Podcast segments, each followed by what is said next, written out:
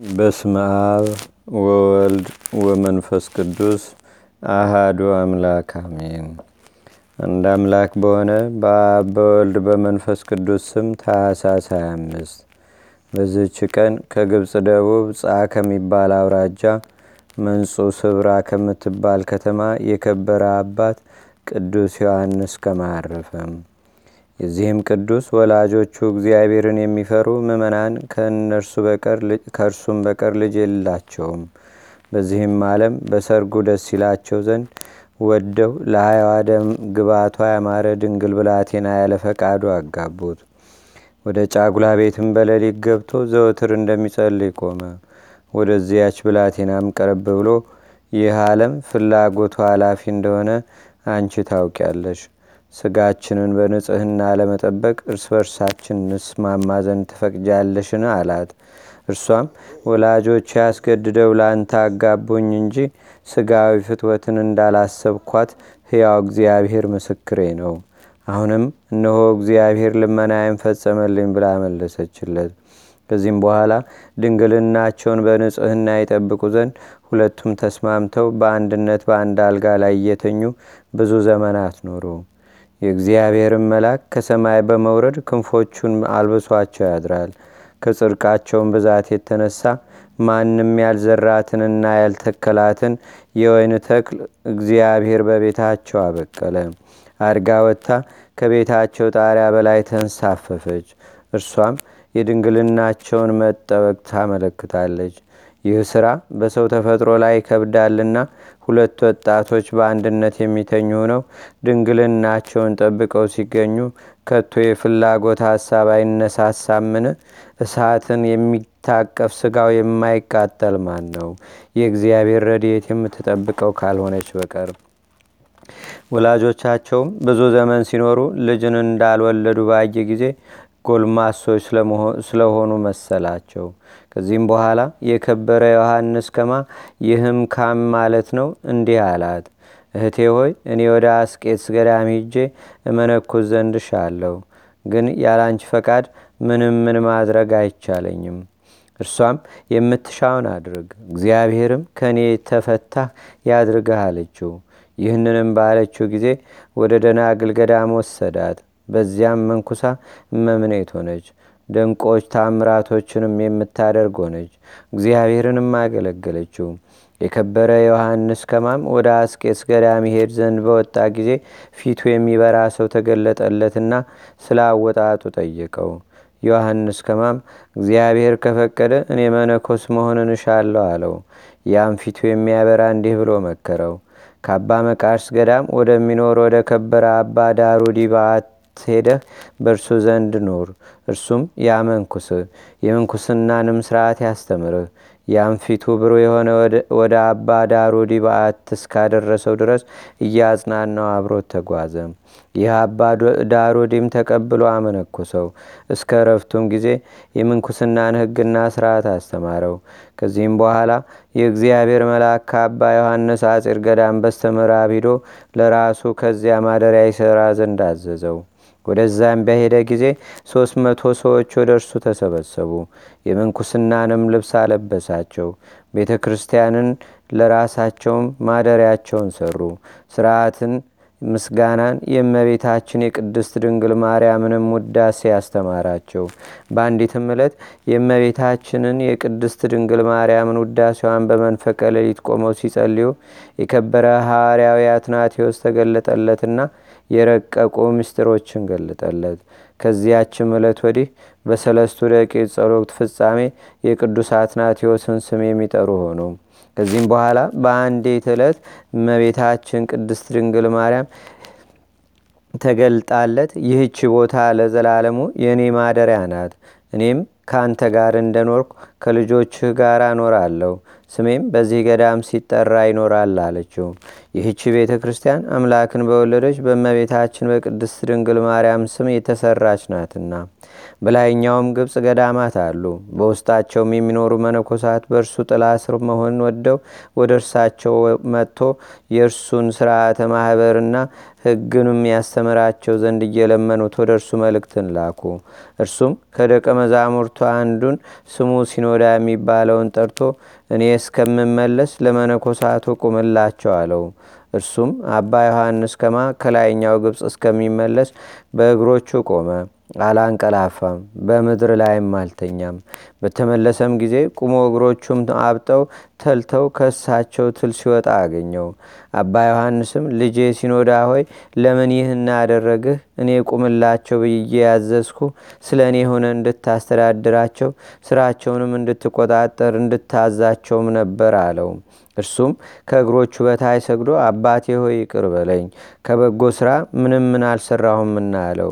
ከዚህም በኋላ ከዚህ ከኃላፊው ዓለም ድካም ተለይቶ በዘላለማዊ የተርላ ደስታ ማደሪያ የሚያርፍበት ጊዜ ሲቀርብም ጥቂት ታሞ ነፍሱን በእግዚአብሔር እጅ አስረከበ። ለእግዚአብሔር ምስጋና ይሁን። እኛንም በዚህ አባት ጸሎት ይማረን፣ በረከቱም ከእኛ ጋር ትኑር ለዘላለሙ አሜን። ሰላም ለአጻብኢከ ወለአጽፋሪከ አዲ ዘአስተራያ በጸሎ በአምሳለ ማይቶ ነዳዲ ፈጻሜ በጻት ዮሐንስ ከማን በለትጎንዲ ወሰላም ካይበ ለአባ ዳሩዲ አሮተ ቅዱሳን ዘተበውሃ በክሳዱ ይሁዲ። በዚህች ዕለት በሜዶናውያንና በሞባውያን ዘመን በመንግስት የከበሩ አምስቱ መቃባውያን በሰማዕትነት ሞቱ። ክፋትን የሚወዳት ስሙ ፂሩጻይዳን የሚባል አንድ ንጉሥ ነበረ። ከስልጣኑም በታች የጸኑ ጭፍሮች አሉ። የሚያመልካቸውም ሀምሳ በወንዶች ሀያ በሴቶች አምሳል የተሰሩ ጣዖቶች አሉት። በጠዋትና በማታ መስዋዕትን ያቀርብላቸዋል። ሰዎችንም እንዲሰዉ ያስገድዳቸው ነበር። ከብንያም ወገንም የሆነ ስሙ መቃቢስ የሚባል አንድ ሰው ነበረ። ለእርሱም መልከ መልካሞች የጸኑ ሶስት ልጆች አሉት። ከእርሳቸውም ግስላውን እንደ ዶሮ አንቆ የሚገድል አለ። በአንዲት ዓመታትም አንበሳ የሚገድል አለ። በአንድ ጊዜ ሰይፍ መዘዛም በሰልፍ ውስጥ መቶ ሰው የሚገድል አለ። እነርሱም ውበትንና ግርማን የተሸለሙ ናቸው። ከሁሉ የሚሻል የልብ ውበትንም እነርሱ የሥጋ ሞትን ያልፈሩ እግዚአብሔርን የሚያመልኩ ናቸውና። ንጉሱም እናንተ አመፀኞች ለአማልክቶች እንዴት አትሰግዱም? አላቸው። እነርሱም በአንድ ቃል እኛ ለረከሱ አማልክቶች አንሰግድም፣ እኛንም አንተንም ለፈጠረ ሕዝቡንም በእውነትና በቅንነት ትጠብቅ ዘንድ ላነገሰ አንተ ግን ቸለል ብለ ለዘነጋኸው እግዚአብሔር እንሰግዳለን እንጂ ብለው መለሱለት። ከዚህም በኋላ የተራቡ አራዊትን በላያቸው እንዲሰዱ አዘዘ። እነዚያም ለቅዱሳን ሰግደው ተመልሰው ከከሃዲያን ሰባ አምስት ሰዎችን ገደሉ። በጭንቅም ወደ ማደሪያቸው መለሷቸው። እሊህንም ቅዱሳን ወደ ህኔ ቤት ተጨመሯቸው። ሌሎች ሁለት ወንድሞቻቸውም መጥተው ከእነርሱ ጋር ተቀላቀሉ። ንጉሱም አምስቱን ወንድማማቾች አይቶ እጅግ ተቆጥቶ ከሚነድ ሰዓት ውስጥ ይጨምሯቸው ዘንድ አዘዘ። ነፍሳቸውንም በእግዚአብሔር እጅ አስረከቡ። ከዚህም በኋላ የቅዱሳንን ስጋ አመድ እስከሚሆን ያቃጥሉ ዘንድ ዳግመኛም አዘዘ። እሳቱም ከቶ አልነካቸውም። ዳግመኛም ከባዶች ድንጋዮችን ከስጋቸው ጋር አስረው ከባህር ውስጥ ያሰጥሟቸው ዘንድ አዘዘ። ባህሩም አልዋጣቸውም። ለዱር አራዊትና ለሰማይ ወፎች እንዲጥሏቸውም አዘዘ። አዋፍም ክንፎቻቸውን ጋርደውላቸው አስራ አራት ቀኖች ኖሩ። ስጋቸውም እንደ ፀሐይ አበራ። ከዚህ በኋላ ይቀብሯቸው ዘንድ አዘዘ።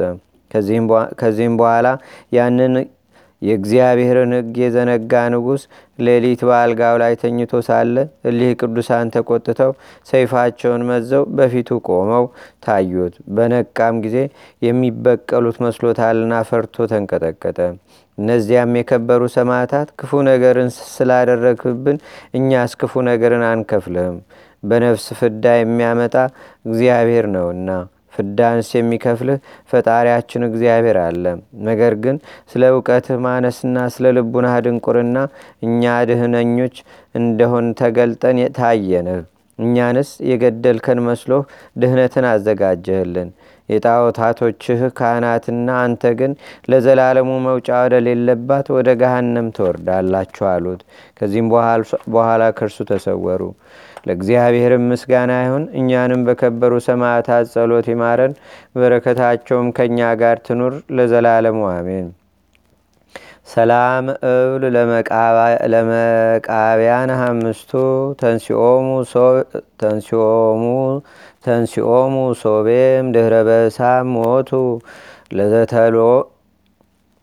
ለዘቀተሎሙ ንጉዝ ቤልዎ ሎቱ ይኩነነ ረባ ነፍሰ እየንተ ሞትነ ዝንቱ በእግዚአብሔር እመን ወተወከል ቦቱ በዝችም ቀን ደግሞ የከበሩ የመኮንኑ የኒቆላዎስና የታማኝ ሚስቱ ተጋዳ የሆነ የታናሽ መነኮስ የዳንኤል መታሰቢያቸው ነው።